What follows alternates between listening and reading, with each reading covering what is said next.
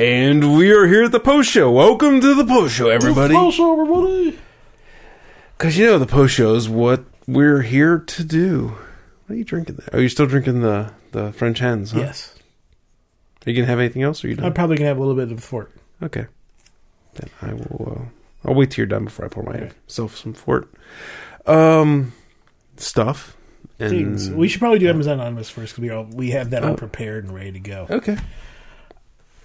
One thing is we noticed as we were doing this, and we're not going to necessarily pull anything from, from this person, but somebody is buying, uh, looks like a lot of LED stuff, which we imagine is for some sort of uh, holiday display.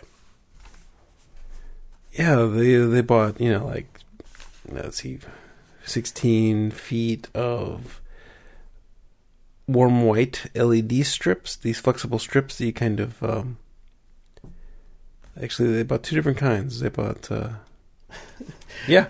Um, I'm sorry, I thought I was going somewhere, but I'm not. They bought the the case, the power supply. They're really uh, working on some some LED lighting. You, you know, it might not be Christmas. You, this this would make good like under the cabinet lighting Sure. and stuff like that as well. There, there's lots of things you use it for. Just it Price immediately points. popped into our minds. I Yeah. think uh, was was Christmas. Price point's pretty good. I Yeah. mean, he bought all this uh, stuff for less than 150 bucks. Probably, I'm just estimating, looking at like eight items, but um, So actually, if we say 20, 20, 40, uh, 20, yeah, so less than, really is, is less than 100 and, the the recessed uh, double one gang wall mount uh, outlet thing. Either you know that was someone else. Oh, someone bought some TV mounting stuff. Okay, so that's not the same purchaser. Well, we don't know. We don't know. Well, right. That makes more sense to go with the TV mount than the LED stuff. All right. But uh, But like, okay, so there are two of these LED strips, two of the, yeah. yeah. But I think the thing right underneath it, which I thought was going to be like the outlet for his lighting project, was Or probably Or her. Her, yes, for their lighting project, is much more likely to be for the guy who's mounting the t- the, the person mounting the TV. But that's not our Amazon Anonymous picks. I well, first of all, I want to. I want to. Somebody picked a uh, Norpro five eight nine eight stainless steel baster.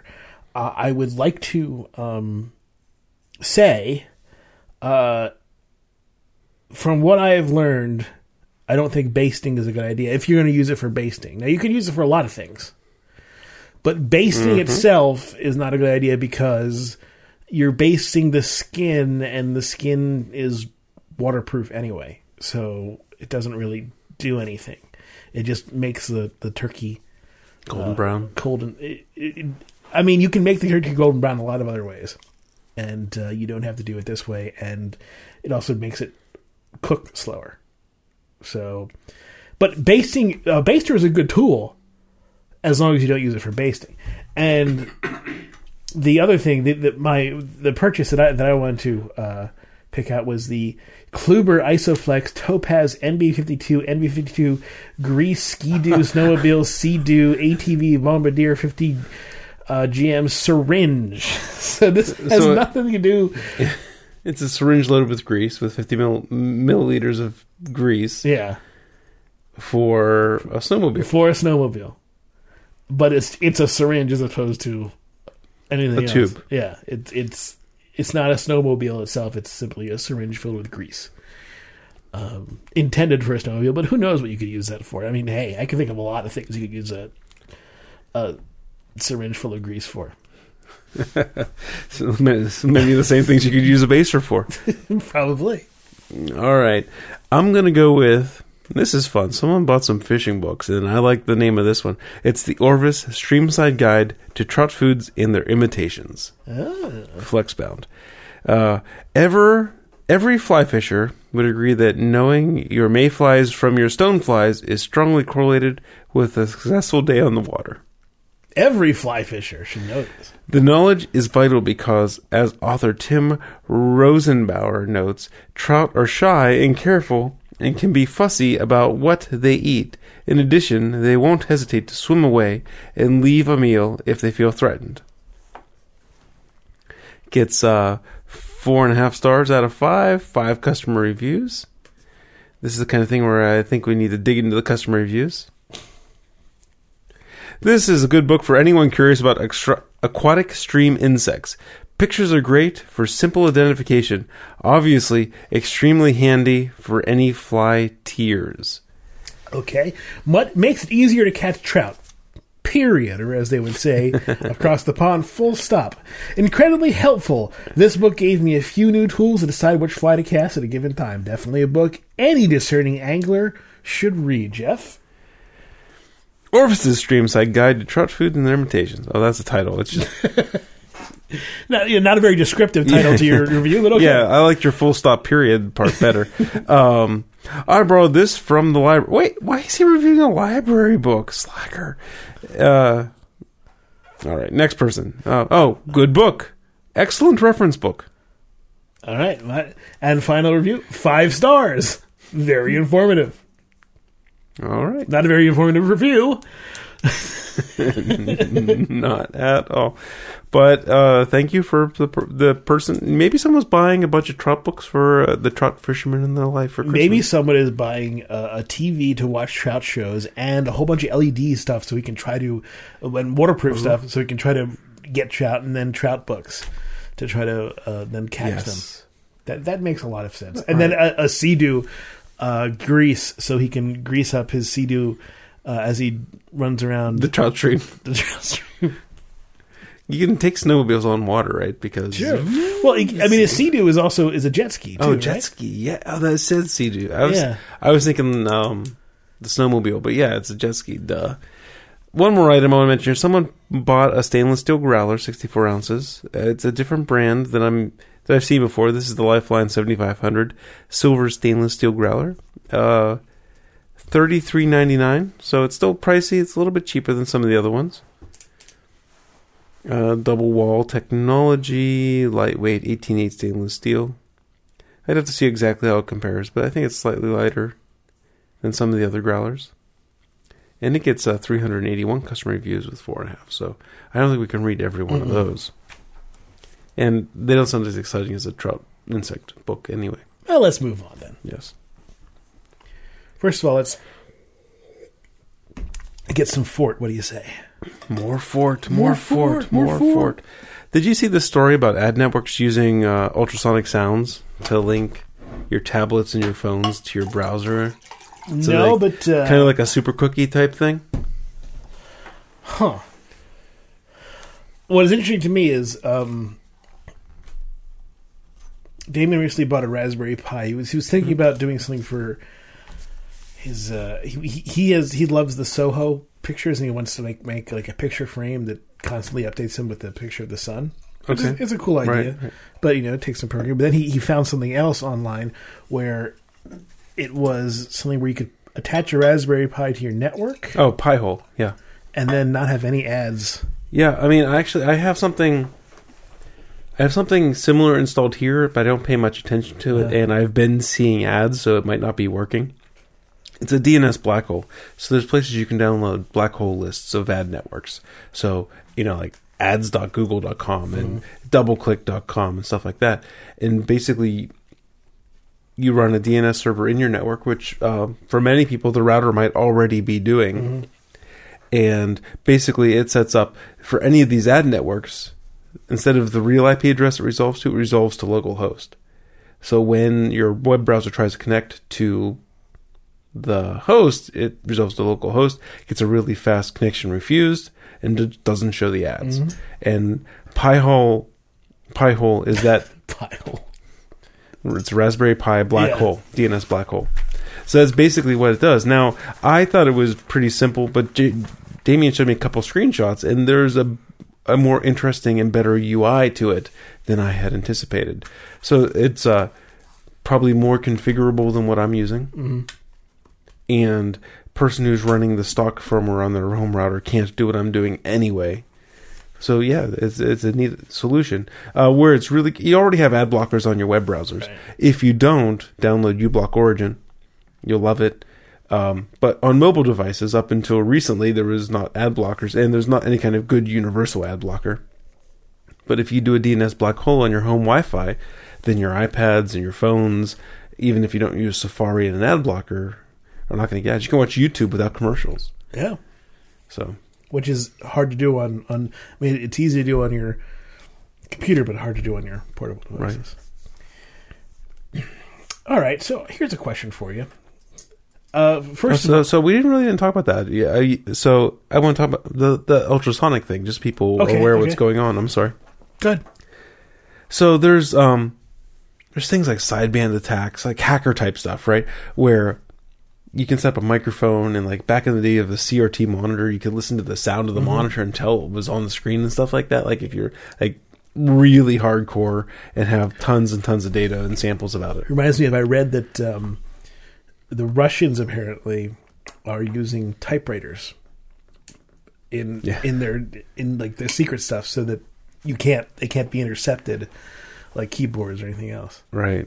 That's interesting. Um, another another thing of like a sideband attack. They did this on fax machines. Like as the fax machine's like drum is heating up, you know, kind of kind of like a laser printer fax machine. They could take the sounds of the drum and figure out what was being printed. Like it was a really rough resolution, but like if you print if you made the analysis, you could kind of see like roughly like you could get data out of the fax. Mm-hmm. It wasn't fine resolution; you couldn't read everything, but you could see stuff. It was really crazy. Um, so this story is that so you might have your computer and your phone in the same room, and you might be watching a flash ad. That I didn't read the article super closely. I don't know how the microphone on the other guy is actually listening, but like on your TV, a TV commercial might have some ultrasound in there. That if your phone is listening, will be like, "Yo, he's heard this ad. Let's give him some shit." And then also, computer to phone is like, "Oh, we know that um, white male, thirty-eight years old, uses this computer, i.e., Greg," and then, "Oh." 39. 39 years old, right, right, 39 years old, uh, uses his computer, i.e. Greg, and then, oh, look, we heard, heard an ad from his cell phone, so now we know this white male 39 is that white male 39. It's kind of a super cookie where it's tying your mobile identity and your Super desktop. cookie. Well, super cookies are something else. I'd It's be a- scared of super cookies. It's it's a real term. I'm I'm using it here, but uh, so yeah, they're doing this crazy shit that's kind of linking oh, I know what super cookies are. They're giant cookies that you Yeah. giant Oreos. like the ones you get from Giant Eagle. Yeah. Like instead of a cake, you can get your name, birthday written on it, and that's a super cookie. super cookie. No, su- uh, do you want me to talk about super cookies at all? Or no? Uh, go ahead. Yeah. So a super cookie is kind of a more of a fingerprint. They will look at your like all the headers of your browser and like on a website with like leaking from JavaScript, you can kind of get the plugins that are installed or the mm-hmm. order that the plugins are delivered type thing and they're actually collecting all that information and fingerprinting you. It, it it's surprisingly accurate to tell that, you know, white male 39 mm-hmm. serial number five six nine three eight one. They don't know it's Greg Weiss, but they they know this white male thirty nine likes all this shit. Right. Well, they know that that they know. Okay, white male thirty nine, and so they have a standard deviation for what that is, and they say okay likes all these things, and they have a standard deviation for those things, Mm-hmm. Right. and they just do a Fourier transform, and they say okay, Sure. what what kind of waveform can we assign this person that makes sense Right. for for these? but uh, the thing about a super cookie is it like clearing cookies. It's not an HTTP cookie. It's this finger browser fingerprint more so, Mm-hmm. and and that's the thing. It's harder to get away from those browser fingerprints. Yeah, no, it's so it's like it's kind of like a MAC address in a way. Where- Kind of, yeah. I mean, it's surprisingly like the last when I heard about this, uh, they talk about security now, and it's it's like kind of like one in a hundred. So like, there's a group of a hundred white male 39s, and you're in in that group. That's kind of like how good a super cookie is. That's better than DNA. DNA is is like one in well okay maybe i'm thinking about it wrong but like with dna testing you could say that you are out of 7 billion people uh, only like 10,000 people should share this Yeah. trait but I'm I'm kind of making that number up. I don't quote me on the number, but I mean it's in the ballpark. It's in the order of magnitude. It's less than a thousand.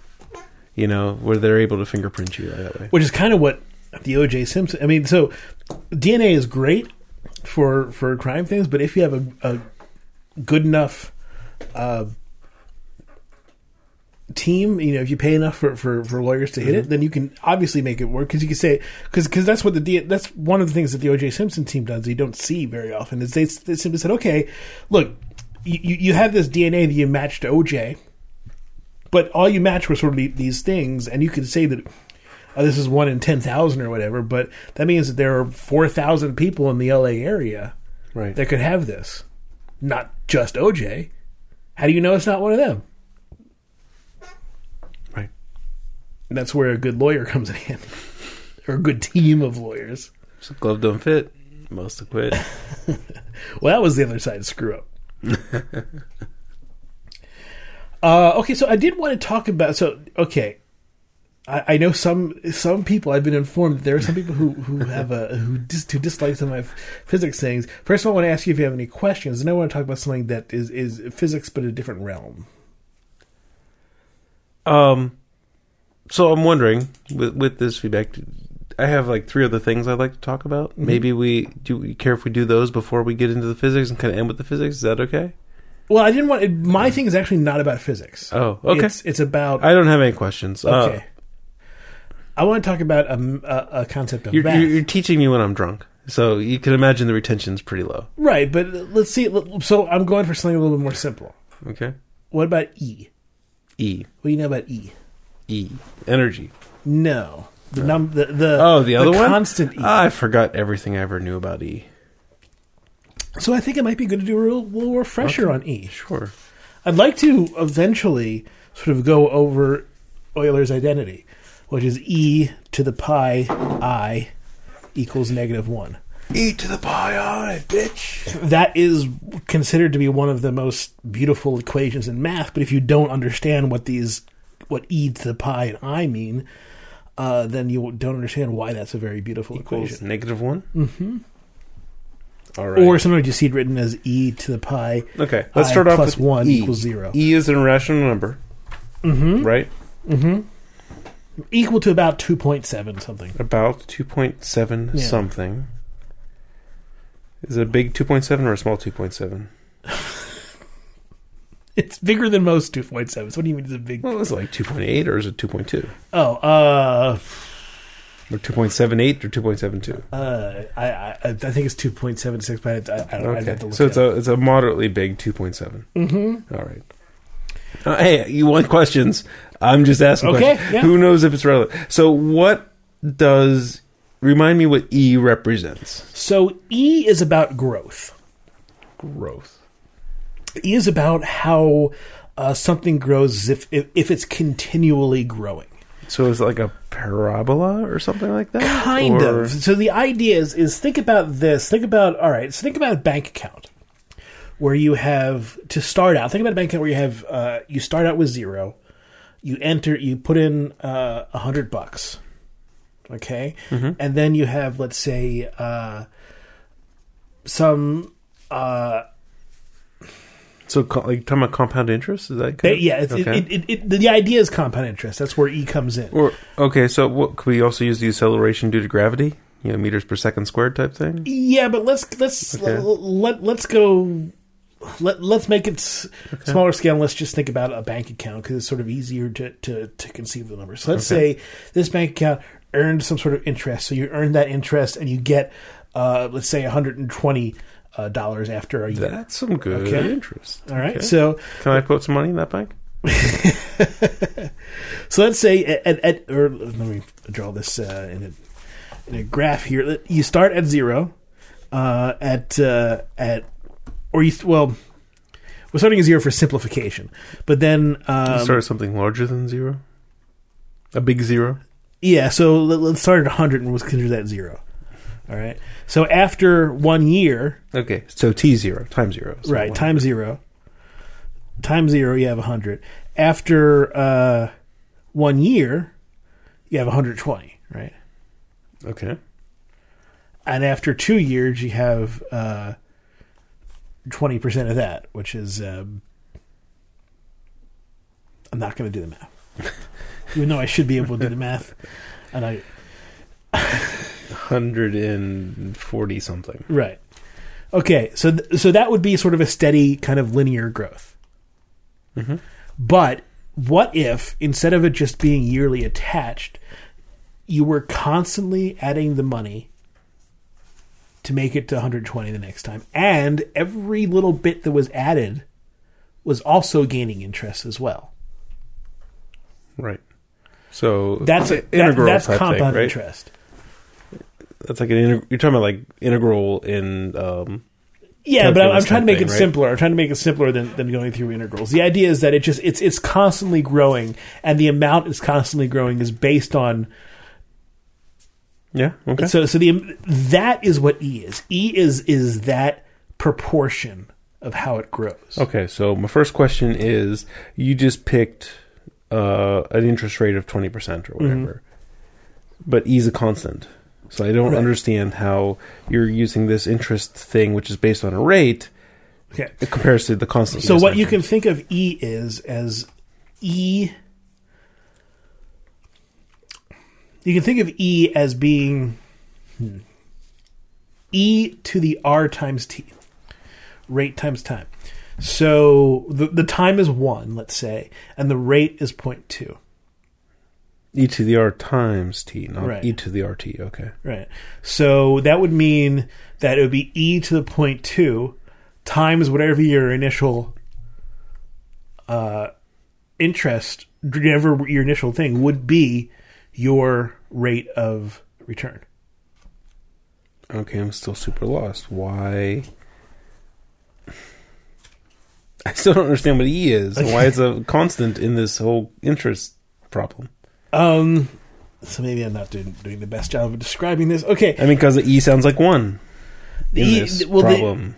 The E represents that curve that you would see as you grow.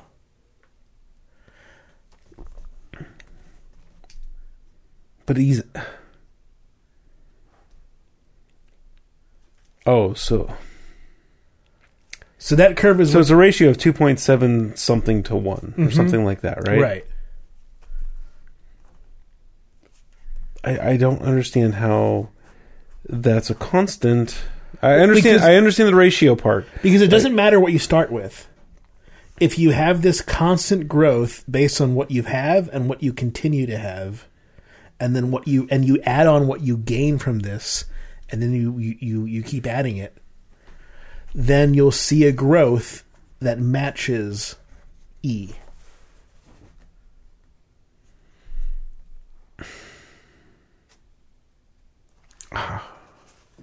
So I'm still having a problem because okay. you have the interest rates that the bank assigns. Yeah. You have a uh, universal constant here, which is E. E is And I mean you're the, not, the reason you're not, why you're not reducing the interest rate out yet. I mean, I haven't seen. Uh, you're not explaining to me how I'm how E is kind of inherent in this growth. well because like I said E equals R ti- E to the R times T. So if you had e to the, to the rate. e to the one would be, or ju- just regular plain old e would be like saying that uh, your rate times time is equal to one. So that would be saying that um, your rate is 100%. Your growth rate is 100%. That would mean that your growth, Oh, so you you don't just get two, you get two point seven because over the time you're getting less than two point seven at the beginning of T, and at the end of T you're getting greater than two and mm-hmm. it averages out to two point. Okay, yeah. So you need so next time you explain this, talk more about the interval of T mm-hmm. and how it's below the curve or below the line, below the average at the beginning, and above the average at the end okay, yeah. and E's E represents that curve where E represents the Lollipop Guild. Oh, okay.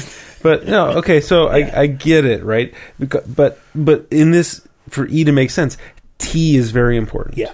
and and I was missing that. I was missing how we, we compound it. It all makes sense now. You have a compound interest, and on if you break T into days, so you have thirty days. Mm-hmm.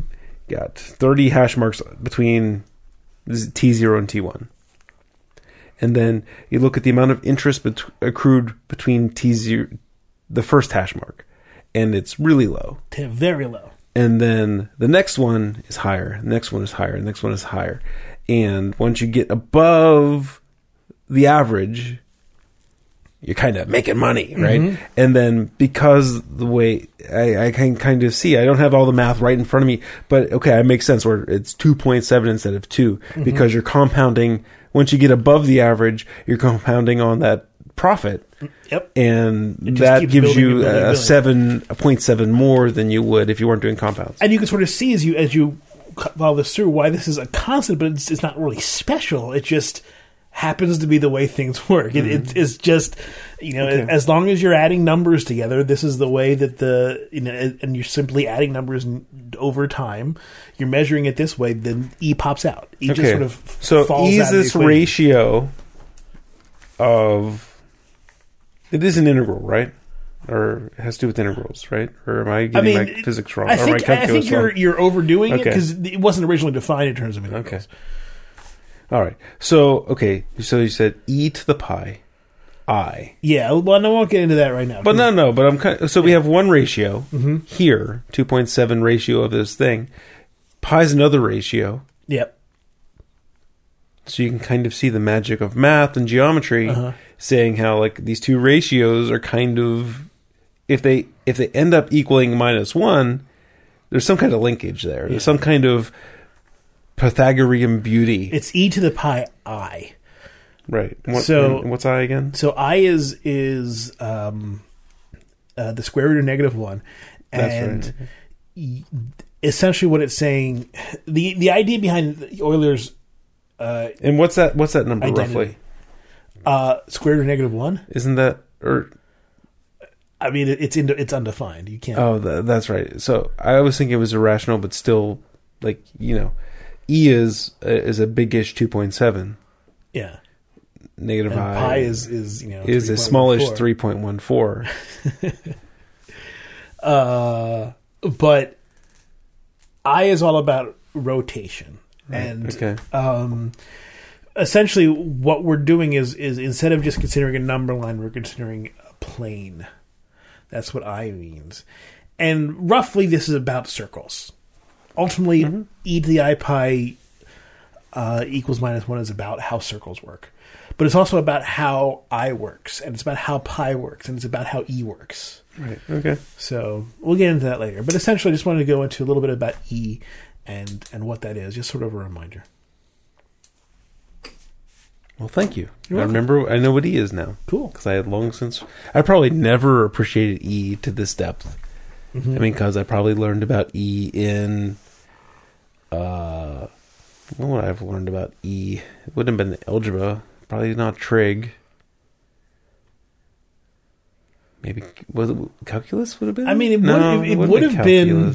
I mean, it would have probably been trig or, or Yeah, maybe geometry trig. if you got into My trig teacher was the worst guy ever. There is really hard.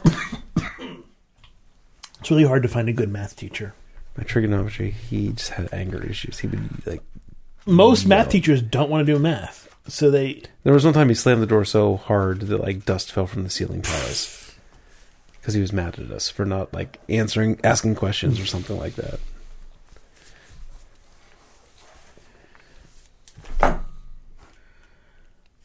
All right, so I got a couple topics Sure. here.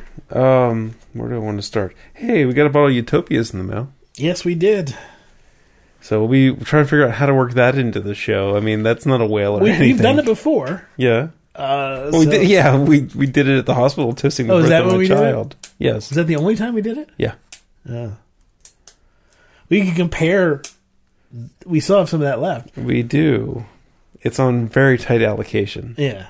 This new one will be on much more lenient allocation. I'll give you like a milliliter of the old stuff. um, part of me wants to save that till the kids are old enough to drink. No, I get it. um, you know, but that that was that was a special gift from Boston Beer for for my family. Uh, this new one is a craft beer one, so you know you you're entitled to absolutely fifty percent of it or more. But uh, um, yeah, so it'd be interesting to try that on the show. It's been a while since we had Utopias. Uh, we've never really reviewed it technically. Yeah, so but we have to figure out how do we do it without like and it's also kind of something we want to share. it's something we we want to share, but it's also maybe we can bring Nick down or something. We could share it with one person, or we could come up with an interesting way to share it with a few people. The reason I say bring Nick down is that Nick is always always up for a show, hmm uh, so we could bring him down. Right. All right. So yeah, we got that. Um, so I I um registered a new domain name. I'm kind of kicking around some, Oh, some yes, interesting this, ideas. this thing. This thing. So Greg Greg hasn't been paying attention and he didn't know what the hell I was talking about Yeah. at first. Um, surprisingly, shelfturds.com was available. And I'm like, what? I got to register. that. Shocker! Yeah, I was like, shocker! What the fuck are shelf turds? Shelf turds is the opposite of whales, bro. These beers we drank tonight, pretty much whales, bro. Um, so I got shelfturds.com. And I kind you got it. I got it, but no, no, I kind of wanted I'm toying with the idea of doing a different show. All right. I, I think a short format show, something that's less than 20 minutes, 15 minutes, might be interesting. Uh, I, I, I don't know. I'm kind of like thinking of like, You're calling it. You're gonna call it shelf turds. yeah, yeah, maybe celebrate uh, norm regular beer instead of you know the whales, bro.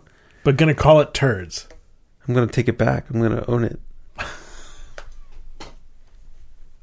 so Greg is not owning this idea, uh, so maybe I'll do it without Greg. Um, I I think that shelf standards might be a better term because I don't think you need to use. trader slang. Yeah, I don't. I don't think shelf turds.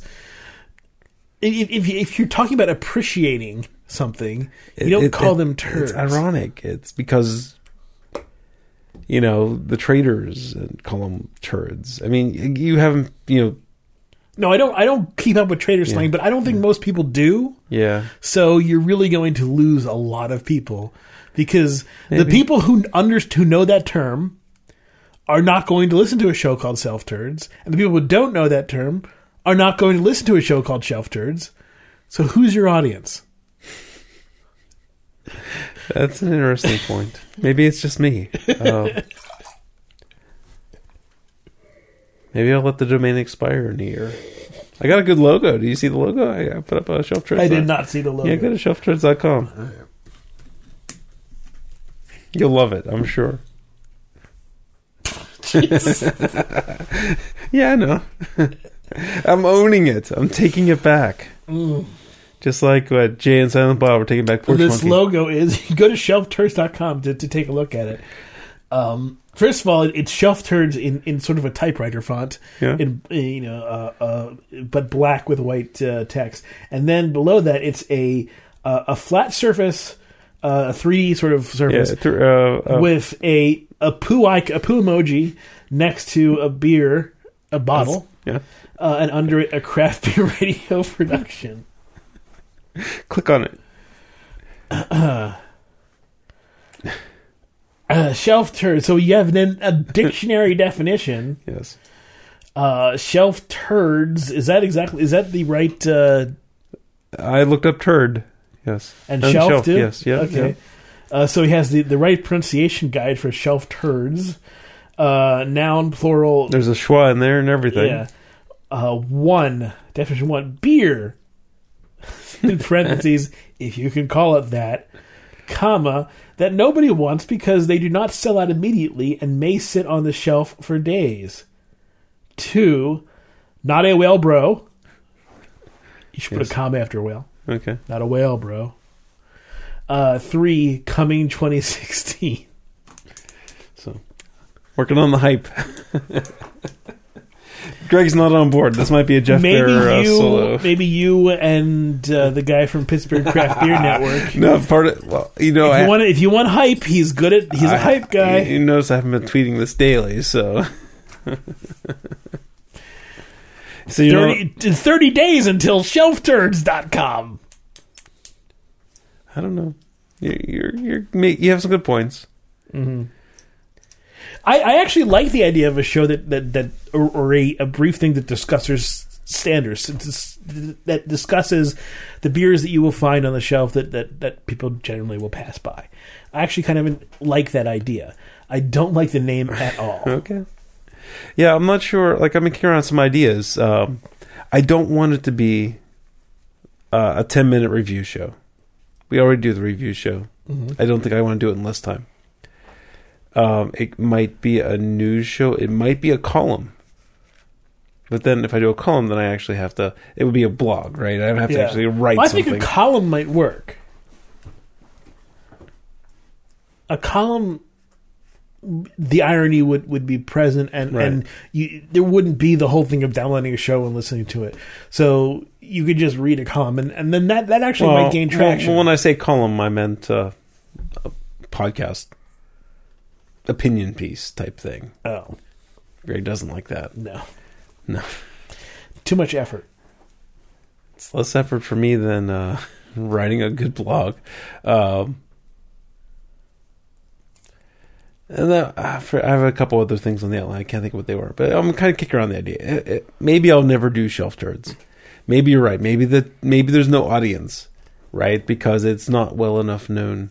I, I think I need to uh, workshop it a little bit, focus group it, whatnot. Yeah, right. we'll, we'll call up the nearest uh, Pittsburgh focus group, focus company we can see. what do you guys think of shelfturds.com? So Greg is not a fan. No. Give me your support if you like the idea of, of a craft beer radio Please. uh, spin-off Please show do. I would love to, to hear from you. of shelf turds. I'd love to see how much support you get from this. I'm not gonna let you get me down, man. Oh no, I I I want everybody else to do it for me. Asshole. You're such an asshole. I'm a realist. All right. So the last thing I wanted to talk about was um, I've been looking at so the Onion Router Tor. Ah, yes. Never used it. Never used it until just the other day. And I only used it just to kind of see what was up. But the reason, the impetus that made me want to use it was we talked about all this instant messaging stuff in the pre show. And this isn't related. I don't think it's related. But the idea of PGP email is a pain in the ass Yep. right? It's really hard to use, and and you're not anonymous when you use PGP email. Nope. You know, Tor just put out a beta of Tor Messenger, and it's kind of a Tor based IM thing, and you can hook it up to Facebook and Google Plus and whatnot, but that that doesn't help with the anonymity at all. It at best it Scrambles the message. Scram- well, it scrambles where you're coming from, so it's not coming from your home router address. It's coming from Egypt, right, or Lithuania. It um, you're still logging into Google, but lots of people log into Google, so I guess it kind of messes you up a little bit. But what seems interesting to me is, you know, with public Jabber servers with XMPP, you can register an account, and if you register an account through like the Tor browser, it's not linked to your personal IP address your Jabber account name can be just a random string of 12 characters or something like that. And then when you use Tor Messenger, you're always connecting from someplace on the internet. So now you could actually have like anonymous messaging. So like, you know, the OTR in IM, but to two anonymous Jabber accounts created anonymously through Tor and then always accessed anonymously through Tor seems interesting. So that's that's Why do you care? I, I academically is the main reason. Okay. Heard about it, wanted to see it, installed the software, looked at it. Do I have an anonymous Jabber account yet? No. The hard part then is how do you distribute it? You know, like what? Like what do I use it for? I don't have anything to use it for. Yeah, that, that that's my point. Why would you use? Why do you need to use this kind of ridiculous encryption stuff? What possible purpose would you have for this? That's not criminal in nature. I don't need it until Donald Trump gets elected president. then everyone's gonna need it. Do any more of this? No. Um, I gotta drive home. This is. This might be your Eagle Scout thing coming through. I don't know, but I, I, I It was mostly academic. Like I said, I, I heard about it. I wanted to see what was behind it. And well, there was recently a story about the the NSA uh, commissioning MIT to break Tor. no CMU, CMU, okay, close enough. and it was the FBI. All right, whatever. So you got every I- organization yeah. wrong, but yeah, yeah, I got the detail. I, I didn't get the details right, but I got the the, the general story correct. yeah, yeah. Government agency, tech college, breaking Tor. Yes, Yeah. Uh, so, I mean, i if you know It was that, for Silk Road. Yeah, but if you know that uh, people can are capable of doing that, Well, Tor's been fixed. oh, it's been The fixed. uh, the, the the flaw that they that C, CMU used has been patched. It was patched as you know as soon as they found out. so you think that's the only flaw I know about? that's that's that's software, ban? That's that's software. Uh, I I I really do. I'm a paranoid IT administrator for a startup. I worry about zero days all day, every day. So, so don't be all, you know, snarky or what's flip about, you know, oh, that's the only phone tort. No, software fucking sucks. I know that. I worry about it all the time. yeah. So don't be flip about me about security and software All right, vulnerabilities. then, then then why would you, as someone who is knowledgeable about the state of security in the industry, why would you even why would you even care about some a piece of software that can do something when you know by its nature it is uh, flawed and Just and- because there is a vulnerability does not mean that everyone is ex- exploiting the vulnerability. And because I don't live, I'm not a dissident in a uh, authoritarian state. You know, I think Tor Tor Messenger is useless to you. for me, yes. Like I said, it was mostly academic. I wanted to look at it, Okay. Okay. Okay. That's fine. and it makes it easy for me. To, yeah. Okay. So what what can I use it for? That's not criminal. Criminal. I don't know. You've talked to me OTR in the past. Why'd you turn on OTR? Because you were using it. No, there's been 'Cause you- time. 'cause There's you been time. to- No, you- there's you been times where you sent me an OTR message. I'm like, I'm on. I'm on my phone. Send it again without OTR. You know? Oh, I just I just did that because uh, f- for the longest time you would always OTR me, and so I just figured that you, that's what you wanted. It's just the Well, I, default. I, I don't give a shit. okay. And, because when I talked to you, you said, "Oh, the reason why we do OTR is because it, it keeps keeps changing the the signature." You, know, you convinced me that. Oh, so Jeff really wants to OTR then. All no, it wasn't so much it. Yeah. No, I, I I've stopped doing OTR. I know. I don't give a shit. I don't I don't want to use OTR. It's a pain in the ass, and you can't keep logs and all that other shit. I like having logs. I like knowing what we talked about. Yeah, I know other people can read it, but I don't really care because there's nothing I'm doing that's uh, that's good. And, and there's nothing I'm doing that I think is ever going to be uh, worth doing it. You know, worth the the government caring about. And if I did, I probably would stop because I don't see a reason Sure. to to to get in to get that badly in the government's footsteps. I, I I'm not a you know while I have my beliefs and, and I have the things I care about. True, I, I'm not a martyr for a cause. Now, if I was living in England right now, I'd be using OTR and Tor chat and everything just on principle because they want to outlaw encryption. Uh, again, I'm not a martyr for a cause. I, I don't feel like I need to do something that's illegal to. Uh, well, okay, so I I do take some illegal drugs, you know, and I'm and I'm clear, I'm, I'm, but I'm open about that. Uh, and you know, I'm open about that on a public show. Yeah, if, if if the cops want to come and arrest me, they might find some illegal drugs in my home. Marijuana. It might happen. I'm really not that worried about it because I don't think that's going to happen. I don't think they care. Now, if I said I was making, a, I had a heroin den or, or I was making meth, yeah, then I would try to keep that on the DL. But uh, that I'm not doing that, so I'm not worried. Right. It's sort of like you know, the the thing with me. You know, I flew from Seattle with this uh, with Pumpkin this- spice. the pumpkin spice. I mean, and it was it was just in my bag, and I didn't, you know, I have it. I, I didn't attach it to the uh, to the thing. I just have the the filter here. But there it is. Just you know, pumpkin spice. Uh, was I worried that the that the cops were going to to bust down or, or grab me on the plane because I was taking this little thing of uh, of fluid back that had some marijuana? No. Number one, because the cops don't care about about little things like that. Number two, uh, I'm white. Uh, let's be legitimate here. That, that that's definitely part of it. I have a privilege that other people don't. Uh, might as well take advantage of it. Uh, and uh, number three, I just yeah, I don't. I, I mean, really, it it's not it's not heroin. It's not um, PCP. It, it's it's marijuana. Marijuana is going to be legal in ten to fifteen years everywhere.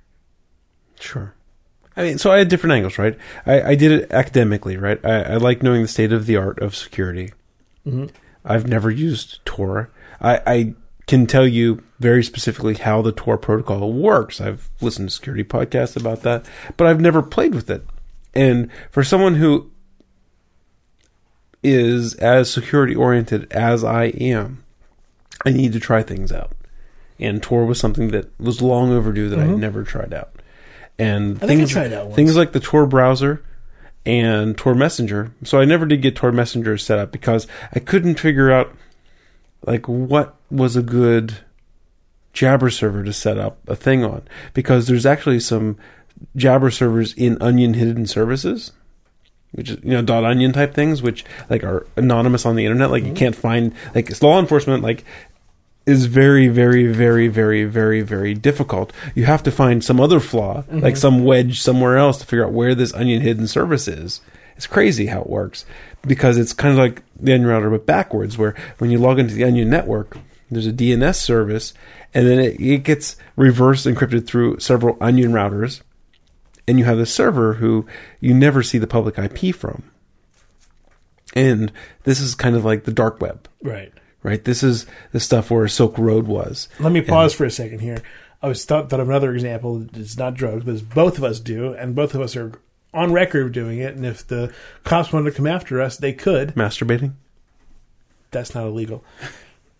should be. Jesus We- cries every time you jerk off. We download TV shows and movies. We've talked about it Mm-hmm. consistently and let this out in the public. Uh, Not so bluntly, usually, but No, I very bluntly, usually, uh, and and we're open about it because most people don't do it, uh, and because we are very we're among a very minor group of people who share in these things, and because we do pay for most stuff also, so it really doesn't. We're not like th- thumbing our nose and and uh, giving our fingers to everything. We're just saying, yeah, there are certain things that's just easier this way for us. That's mostly what it comes down to. It's just easier. It's not. It's not because we want to. It's not because we we desperately don't want to pay for things. It's just this is way easier. We don't have to deal with ads. We don't have to deal with all the nonsense that comes. even if even if the shows that came down still had the commercials in it, I'd still do it. than Yeah. TiVo. Uh, exactly, and and even the stuff. Look, there's I I have a subscription to Netflix. I have a subscription. I've been paying for a subscription for at least a year. I still download the stuff that's on Netflix that I want to watch. It's easier that way. Now there are sometimes I, I'll look at stuff on Netflix, but man, there are sometimes when I just want to pull up something on my video or you know keep it on on, on my computer. I could for definitely imagine how it's easier to watch House Yeah. of Cards from Usenet or BitTorrent Mm-hmm. than it is to watch House of Cards through the Netflix UI. Yeah. But I pay for Netflix partially because sometimes it, you know I can go to a friend's house and, and watch something immediately.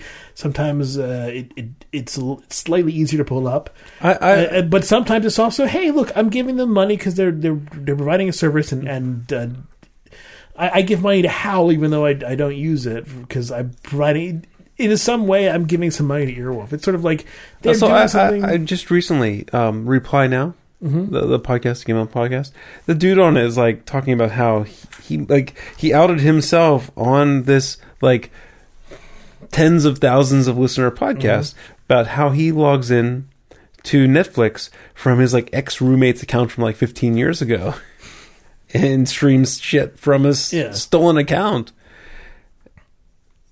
And um yeah, if he felt that that wasn't going to get him in any shit when he had they have tens of thousands of listeners, which really surprised me that he Uh-huh. went that far. That you know, he's like, yeah, I I remember my old roommate's Netflix password, and and I use that to watch streaming shows. Like, what the fuck are you talking about, man? I'm coy about talking about download. I acquire shows on the Yeah, internet. You yeah. know, Yeah, so it, it's really not something that, that I feel is necessary in fortune we're fortunate enough to live in in a society where that thing where is it necessary to cover that up? Uh not saying that other people don't. I'm not saying i mean the tor but tor is is meant for those societies where you can't do the kind of things that Yes. we can do. Uh tor is the usefulness of tor in our society is pretty much restricted to criminal activity. Like, but I mean, like major criminal activity. right? So for me, I looked at Tor Messenger, and and I again primarily academically, secondary. Is this something I want to use? And it would be this could be something I would want to use for personal messaging, but only if it was as convenient as the other Yeah. methods. Because why not use Tor Messenger to do our goofy bullshit IMs back and forth if it was as easy to use Yeah. as Google Talk? Let me also clarify the, the criminal activity thing. If you were, like, say, a major corporation that wanted to keep your secrets, you'd come up with your own way of doing stuff that wouldn't involve Tor shit. Same way, if you were the government that wanted to keep secrets, you'd come up with your own way of keeping secrets and transferring stuff that wouldn't involve this this publicly accessible Tor shit. So that's why it's just criminal activity that's doing this, and not Eh, It's I, I don't I disagree because Tor we're talking about open standards in the pre-show. Tor was from the beginning and it was actually developed. Well, by- that's exactly why it can be broken by governments and, and, and things. And that's why you don't want something with open standards if you're a major corporation that wants to keep secrets or if you no are the gov- security by obscurity is not better than security by thoughtful vetting. Are you kidding me? yes, I'm kidding you, I guess, because it it is not better to have What's, what's the most secure method of, of transferring a, a piece of information? one time pad, Security by obscurity. but it's also good cryptographic security. Whereas security by obscurity, if you roll your own because no one knows how you rolled it, is not good cryptographic security. It's better than using something that could be broken easily. Using something that has been vetted, that has been known to be state of the art in cryptogra- cryptography, is better than Using something that you know has been broken before and can be broken again. No, it, you're wrong. You're wrong. Just because your stupid triple DES hash is reversed and no one knows that officially is not better than using state of the art AES encryption I, I disagree. or implementing your own AES encryption and and because you you're not hasn't been vetted, you left a gaping back hole because you're using a standard prime number that you know like the Diffie Hellman key exchange, where a lot of programs are using the same prime. So Snowden's uh, NSA is listening on VPNs, how like the high percentage of VPNs Uh-huh. they cracked. It seems to be because Diffie Hellman key exchange, you can use a known good prime number. You can generate your own Mhm. prime number. Thing is, not all prime numbers are good to use in the Diffie-Hellman key exchange. If you use a known good prime number, that's not like the, the sin. Um, it's still secure.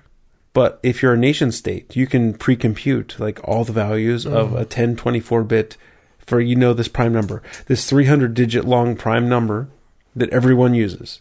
It's still secure until you're the NSA and you can pre-compute all the parameters of this 300 digit long number. Mm-hmm.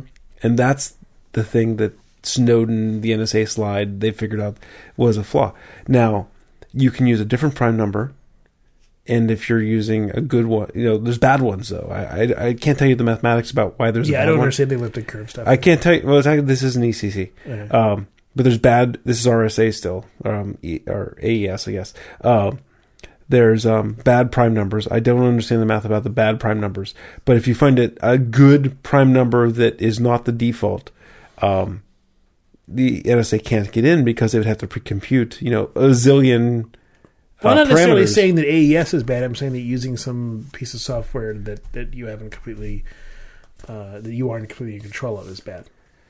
I think community vetting of encryption uh, implementation far is more valuable than some guy trying to roll his own and No, I'm his saying I'm not, mistakes are that's kept why I'm, secret. I'm not saying some guy. His I'm mistakes are kept a major corporation or no, that's the same as some guy. or No, a- it's a hard to do this right, and that's yeah, why you want to use the that- well, well, talking about a major corporation, I'm talking about a you know a, corporation that you know like a Google sized corporation. They can do this sort of thing. Yes, but that- that- Exxon. that's that that is like one in ten. That that's ten out of all the companies on earth. Well, right. I'm it saying that those those are the places. the top ten companies on earth can do it right. No one else can. Is what you're saying? yes. Right. Okay. All right. So if you're gilded to be the top 10 company, sure, build your own encryption algorithm and implement it yourself. But if you're number 11, you better use community vetting. Uh, or don't do criminal activity. No, we're just talking about keeping shit secure. Mm. Anyway, back to the Diffie Hellman key exchange. There's an easier way to fix it. And that is you can use the well-known prime number that they use, change the the key bit rate to 2048. So now you got a 600 digit prime number. And the even the NSA because the bit rate is doubled can't pre-compute it. It's safe. So um, the thing that I found interesting, I actually read the article just this morning. I heard about it last week, and I was sitting in the toilet this morning on my phone, and I was, looking at Ars Technica. And I'm like, oh, sweet! I've been wanting to know more about that, so I read the Ars article, and they didn't get into detail about bad prime numbers. I, that part I would love to look into, but I don't think I would understand the math if I looked into it. And um, Just give yourself time and, and effort into it. You'll you'll understand it eventually.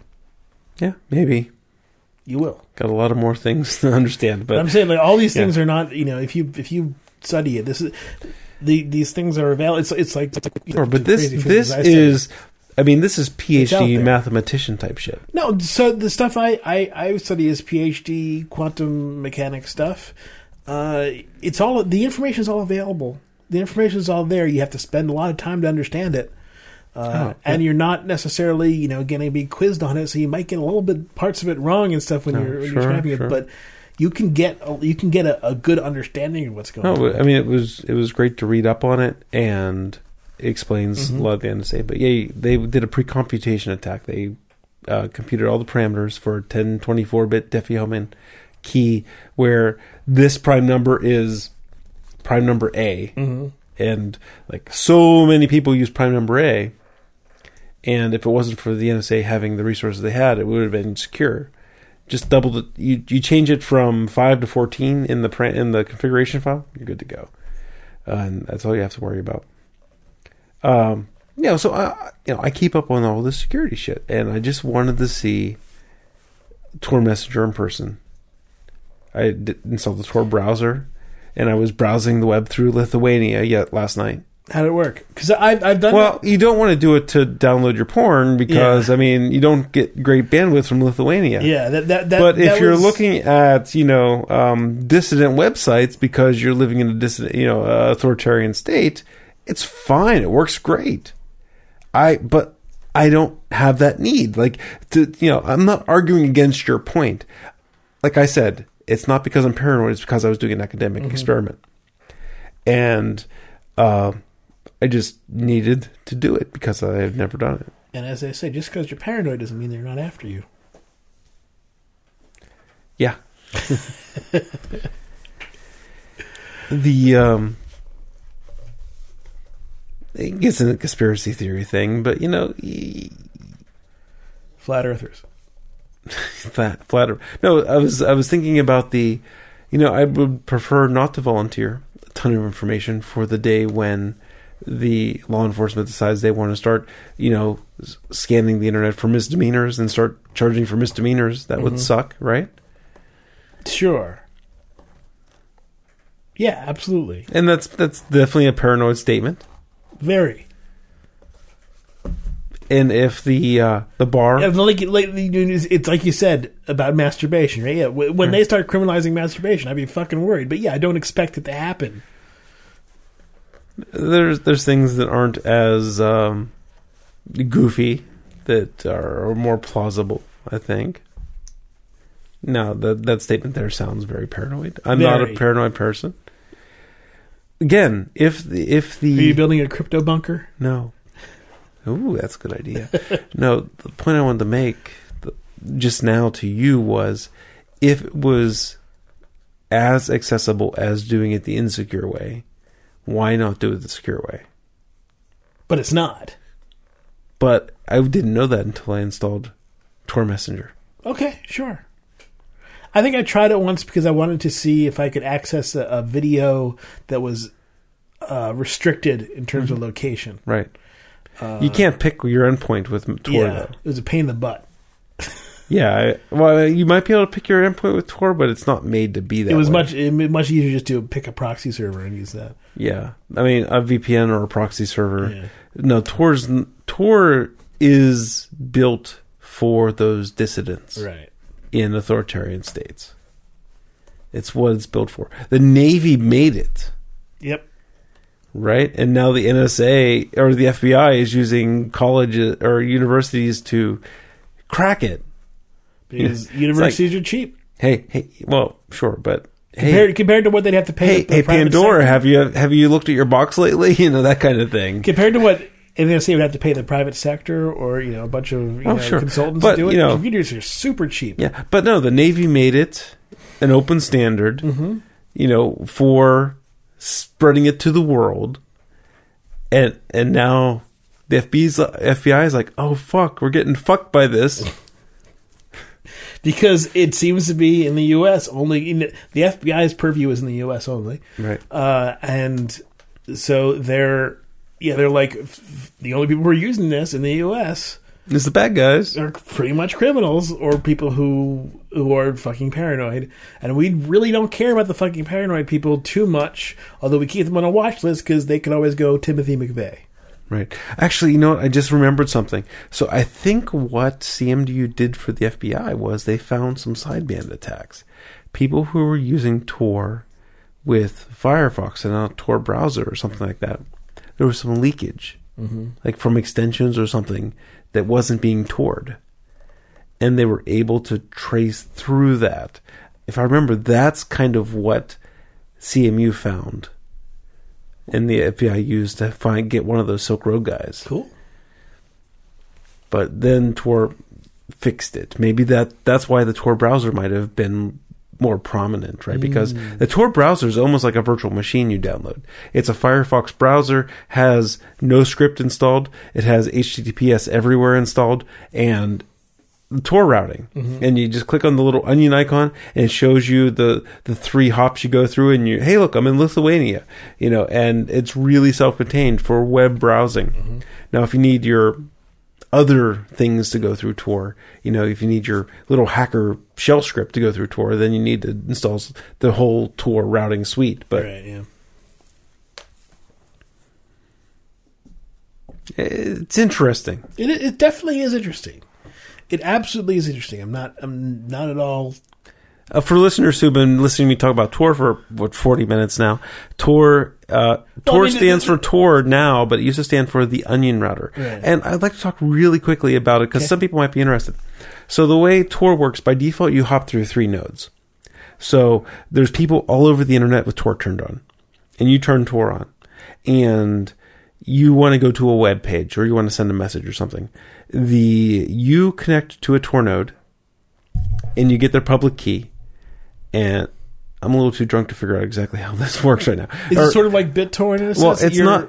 It's not like BitTorrent. So what the way it works is there's shells, and that's why it's called the onion. Like think of an onion how it has different layers, Right. right?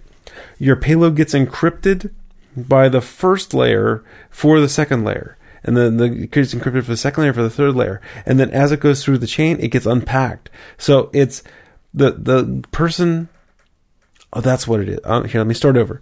You it, you you ask for your path out to the internet, right? And you get these three nodes, and you get the public key for the last node, and you encrypt your payload with that public key for the last node.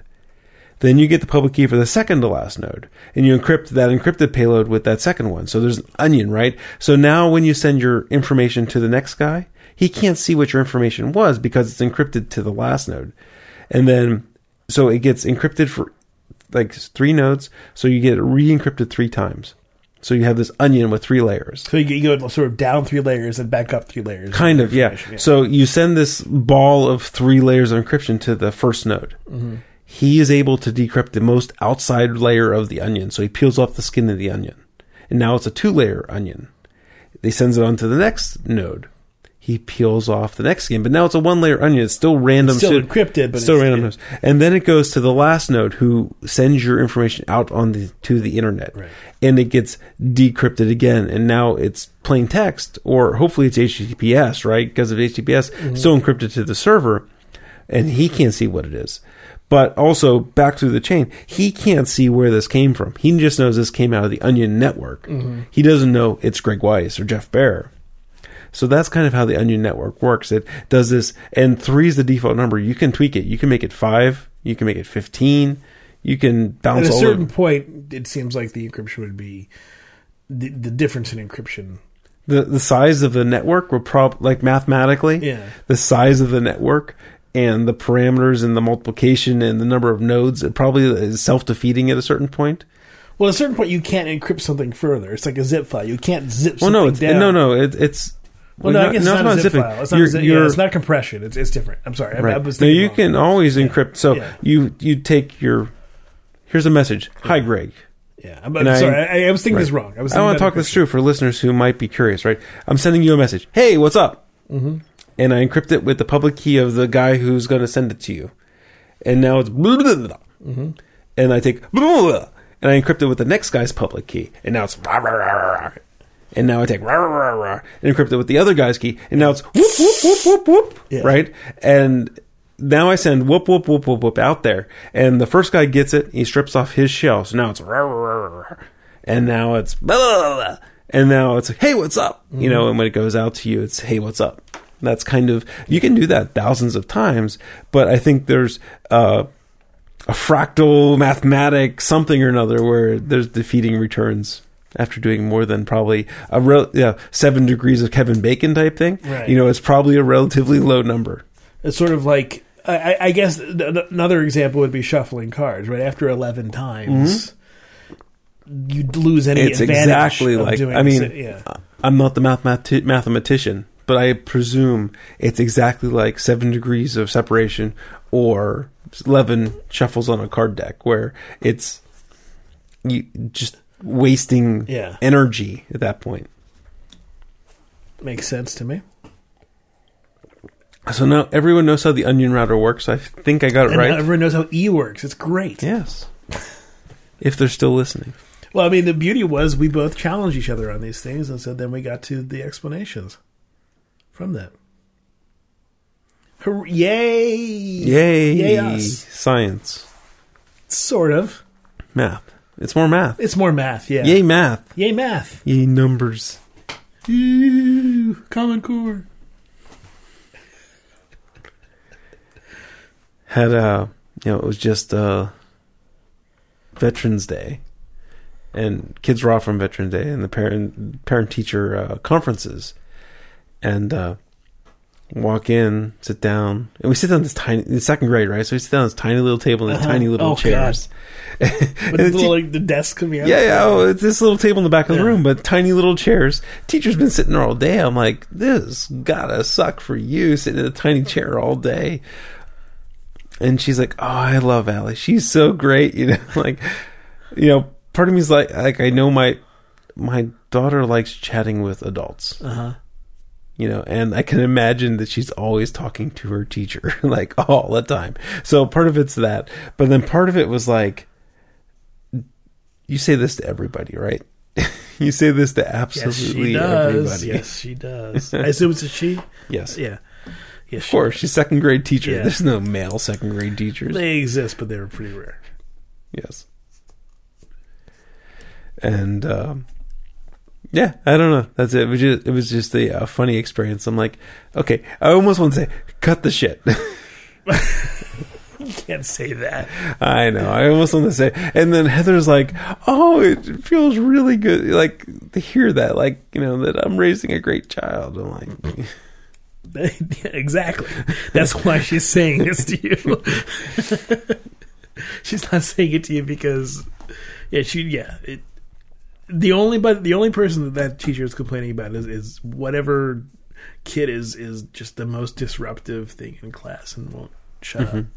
Everything else is just yeah, they're great. Blah, blah, blah. yeah. I mean, uh, yeah, I, yeah. Again, I passed this whole thing through my skeptical filter, right? Yeah. And you know, she's like, she's right where she needs to be on all these levels. She's better in math. She really Oh, that enjoys. reminds me she really thing. enjoy. I mean, the great thing, actually, the best thing hearing is, oh, Allie loves science, and this was unprompted. I didn't tell this teacher ever that you know I'm an engineering background guy. You know, I think that the only way my daughter is going to have a successful career is in engineering, and that kind of thing. Right. And you know, and she tells me that you know she gives me the independent feedback that you know Ellie excels in the science and and she does good in math.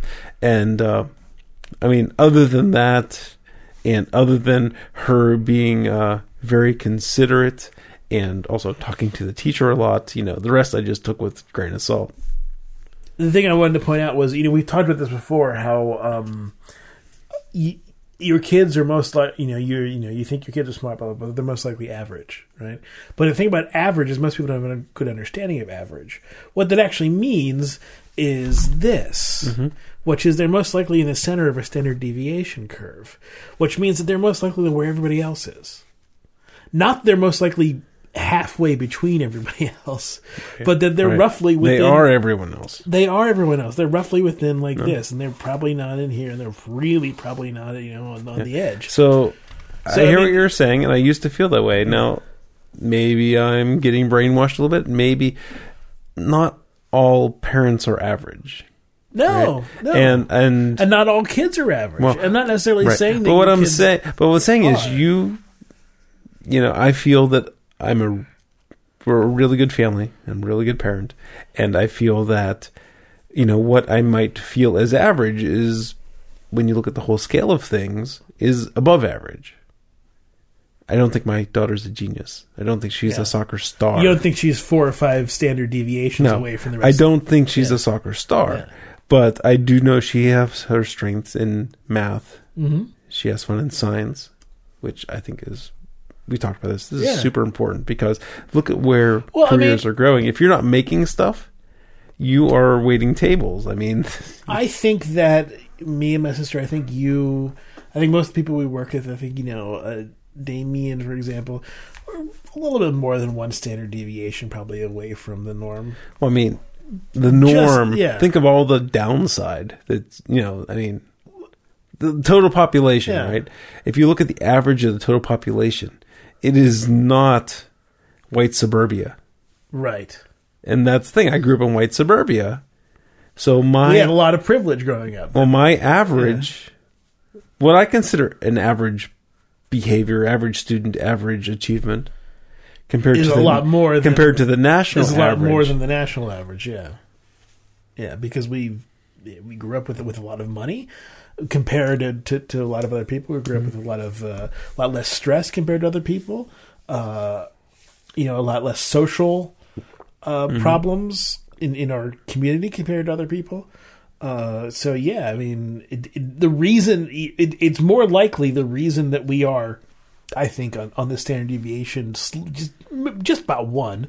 You know, not exactly like eight. So we're not, we're not in the genius area. We're just mm-hmm. maybe one. But the mo- but the most likely reason is not because we're special, but because we grew up in a, in in a more privileged area. Just just like I think that you would find that most people in the United States probably are more than are at a standard deviation above most other people, like in the third world or something, simply because there's mm-hmm. more education, there's more of a societal stu- stuff around them, and it's not because people in third worlds are are, are less capable people. It's simply because they did not have the uh, the privilege that people in the United States did, even poor people. the last week or so, again, back into this whole engineering thing, last week or so, you know, Allie's in second grade now. She can read or figure out a lot of words. we got her. I got her back into Scratch programming. Scratch is the program from uh, MIT. It's. Um, are you familiar with it at all? No.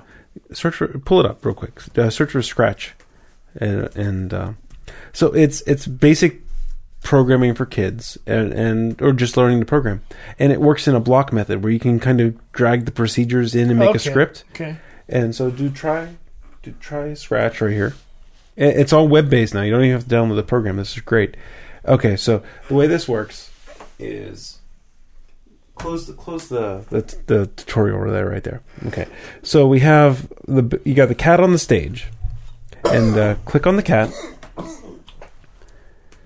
Okay, so now you have his script is that blank spot on the right there, Right. and in the middle you have all the things you can do. Click on events, and then do the when the flag is pressed, and drag that over to the stage on the okay. Okay. So now go back to look and find hide and drag it there. Yep. And now go to um I want to find like a weight or something. I think it's under uh Events probably we wait.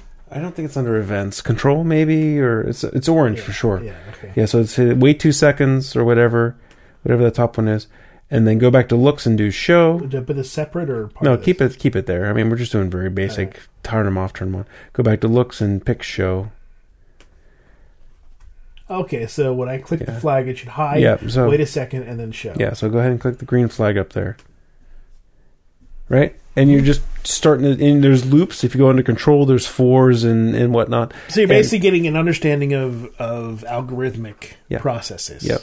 And now that Allie can read these control things, she's a lot more into this. And the only thing is, she keeps wanting to make the same game over and Uh-huh. over again. Like last year, before she could read, I like made a game for her where um, there was a hidden key, and you had to click around to find the key, and it would come up. And like all day yesterday, she wanted to like make the thing we're working on work like the game that we did before, which was interesting. Well, that's but- great. Let her let her do that, Mm-hmm. and then eventually she can get bored with that. She's to want to do something else. Yeah. Yeah, but I mean, she's so hopefully it, it sticks and she has fun and she starts making uh, I mean, it's it's not necessarily that she wants to do programming; it's just she understands. it. understands programming. Yes. Yeah, Yeah. she understands how it works. I mean, she could go on to, do, to you know be an actress, right? It, but as long as she gets how this works, mm-hmm. she gets how logical processes work. That's what she needs. That's what kids need. They need to understand how to think, how to understand the world around them. Yep. That's what they So anyone listening who's looking for this, if you search for Scratch, you'll find it. Mm-hmm. It's an MIT project. It's probably the best place to start kids programming, and they need to be probably in second grade, a decent reader, you know, midway through second grade before they'll actually be able to. You can work with them and do mm-hmm. the work for them if they're younger, and have if they're really inventive, invent a game. But you're going to be doing most of the work. But second, third grade, I think is where it really. I wonder when she's going to be interested in Kerbal, Kerbal. Kerbal Space Program. You don't I know don't what know Kerbal what Space is. Program? No. So that's a um, it's uh, actually it's it's sort of a kitty like it, it has a kitty sort of look to it, but it gets to be very very complicated and dynamic where you can build uh, rockets and you can build stuff and you can then pilot them and you get an understanding of how orbital dynamics works, how Okay. uh, how the, how the lot you know how the rocket equation works, how all this Okay. very you know crazy stuff works, Right. and you you know you get it through this very cartoony sort of interface, Mm-hmm. but ultimately you can build ridiculously powerful things, and you can get an understanding of exactly how to build like That's that's interesting. I mean, the thing is to make it fun, to gamify it, Yeah, right? yeah. And Heather, I- haven't done any research on this yet. Heather showed me this thing right, be, right when the kids were getting ready for bed today. It was on her news thing, but it was something like how Minecraft teaches kids molecular, molecular chemistry or something like that. I can see that, sure. Yeah, there's no reason. I mean, games are are great a great way to have people learn something because they're they're so into Mm-hmm. the game. They're not. They're letting the the learning just sort of be absorbed. As long as you can do that well, right? Yeah. Because you've you've seen way too many shitty educational games. Absolutely, yeah. Well, the point is is to hide it well. The point is to is to have it not be anywhere on the surface. that you're that you're learning something. Uh, that, you know, it's it's very much um, you make it a trial and error thing, and uh, and and they'll they'll learn it themselves. But you don't you don't throw equations at them. Uh, you, you let them explore and you let them, them fail on their own, and then figure out their way around it, and then they'll understand. There was one other thing that Heather or that we found on YouTube. Um, what was it called? It was called Crash Course.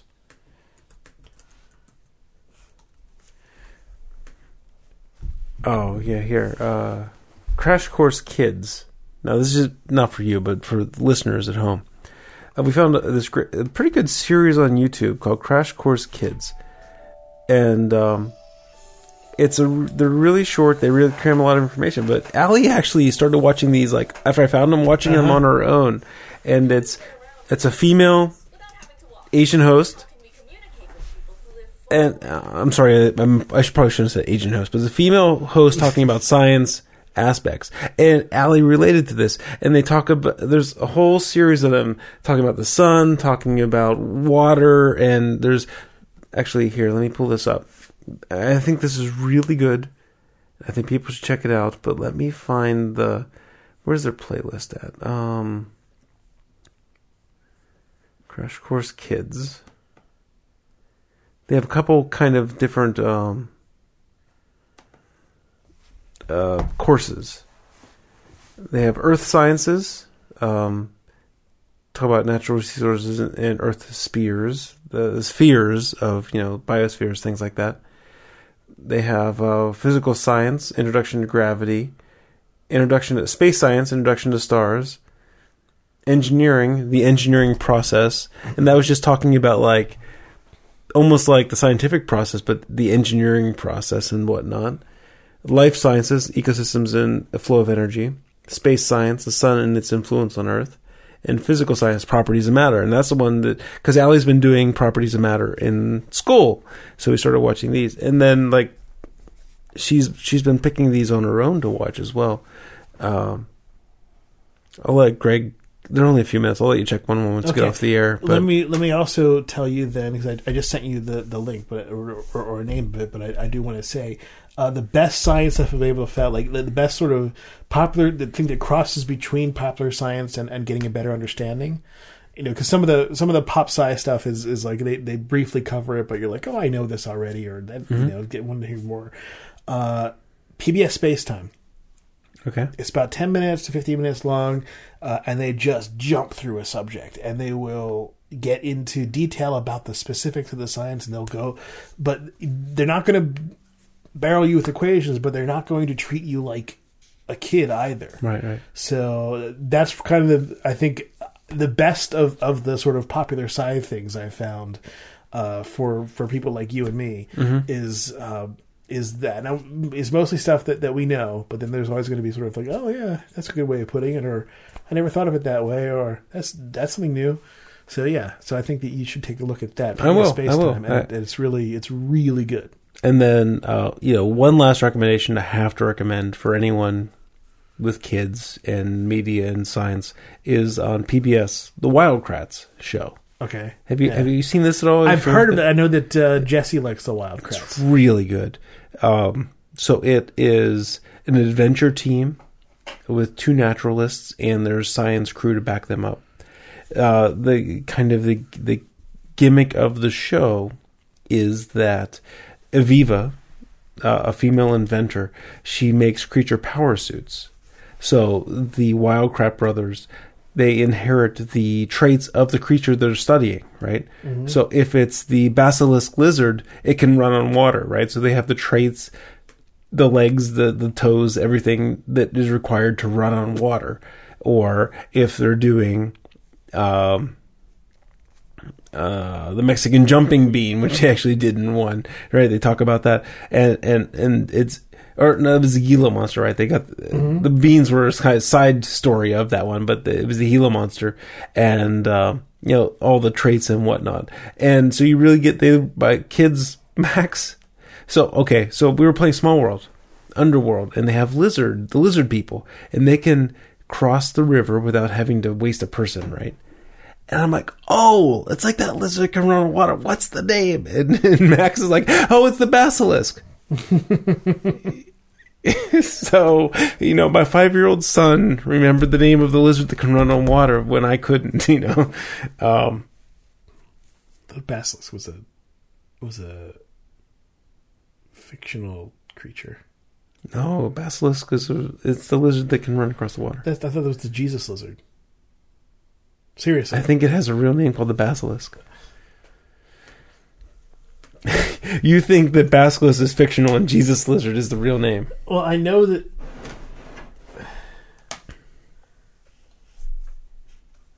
Okay, it is a bat. Okay, I, I, I've, I've basiliscus. I know that basilisk because I've seen them in, in fantasy games where you fight like lizards, Mm-hmm. and they say basilisk on it. So I'm like, because you know Right. you see Well, you no. see that, But but if you look at Small World Underworld, I'll show you on your way out. It's it, it actually looks like the lizard from Roundcrats, you know. And it's a great show, Jesse. You, next time you're with Jesse, sit down and watch it. Right. You'll enjoy it. It's a fun show. Really good. yeah, so it is it is a Yeah. common name for yeah. but um lots of my my kids know so I- much I more will- about will- naturalism and and animals than I ever did at eight years Well, old. that's awesome. And it's a great show. This is uh, sort of the subjects they have in PBS Space. And, you know, they, My kids complain. My kids complain that there's not enough. They keep you know it's Yeah. hard to make these good Yeah. educational shows, really and they can't put them out all the time. My kids have seen them all like ten times, Yeah. fifteen times. Like, oh, I wish there was new Wild Kratts, and they're teasing a new holiday special that's coming out, and they can't wait to watch the holiday special of the Wild Kratts. Yeah, kids can watch things over and over again too, and not get They can't, but the, they After they know it. They yeah. know like Yeah. they don't just know the story, the plot. They know the details Mm-hmm. of the animals. Uh, yeah, this, these have no plots. these are Right, just right, you right. straight information. Like they, they, they do some interesting stuff. Like this is a challenge uh, to people uh, about an Mm-hmm. asteroid, and they they give the the dynamics, and they say, okay, can you come up with an answer to this? Basically saying, here you you, you have to do this. Here's you have, it has to be Newtonian equation to figure this out. they're not expecting everybody to do it, but they're saying, but they will say, you know, give an answer. But that that's the kind of level that they're talking about here. They're not they're not saying um, you know, what would you do? They're saying, here's, here's, you know, can you give us the math for this? But they're also, but they're not ever doing in these stuff. What is the math exactly? But they are giving you the concepts. So uh, to tie this in, I just came across a new platform for online TV that is pretty cool. Pluto.tv. Have you heard of this? Yes, Okay. because I think they were doing MST3K at Turkey Yeah. Day. But they also take a lot of science. And what this is is they do have licensed stuff and things like that. But what seems neat to me is like when you're doing YouTube, it, it's hard to like find a channel and like watch. I mean, you can do it with like the Veritasium channel and stuff like that, but it's hard to like find a channel. And what Pluto TV does is um, kind of like your cable company's cable guide, but kind of organized in the channels yeah. with online streaming things. So it, I- I, just learned about it yesterday, and it looks pretty cool because like the times I'm working on the computer and then I kind of just want to have interesting stuff on the TV in front of me, I can turn on Pluto TV and Chromecast it to the TV and just have it play a certain science channel or something like that, like the PBS stuff you were talking about. Just mm-hmm. have that, like, have that lined up to play in the background and not, but not actually have to like pick it and cue it and stuff like that. You can't watch this without paying attention.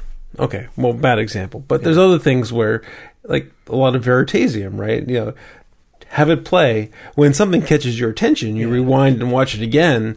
But you know, it's not 100% hit rate, right? You know, it's like, okay, I'm gonna work on this VPN that I'm thinking I'm doing, and then mm-hmm. I'm gonna have this play and we'll see what catches my attention. Yeah, for me that's Fish Center. Okay.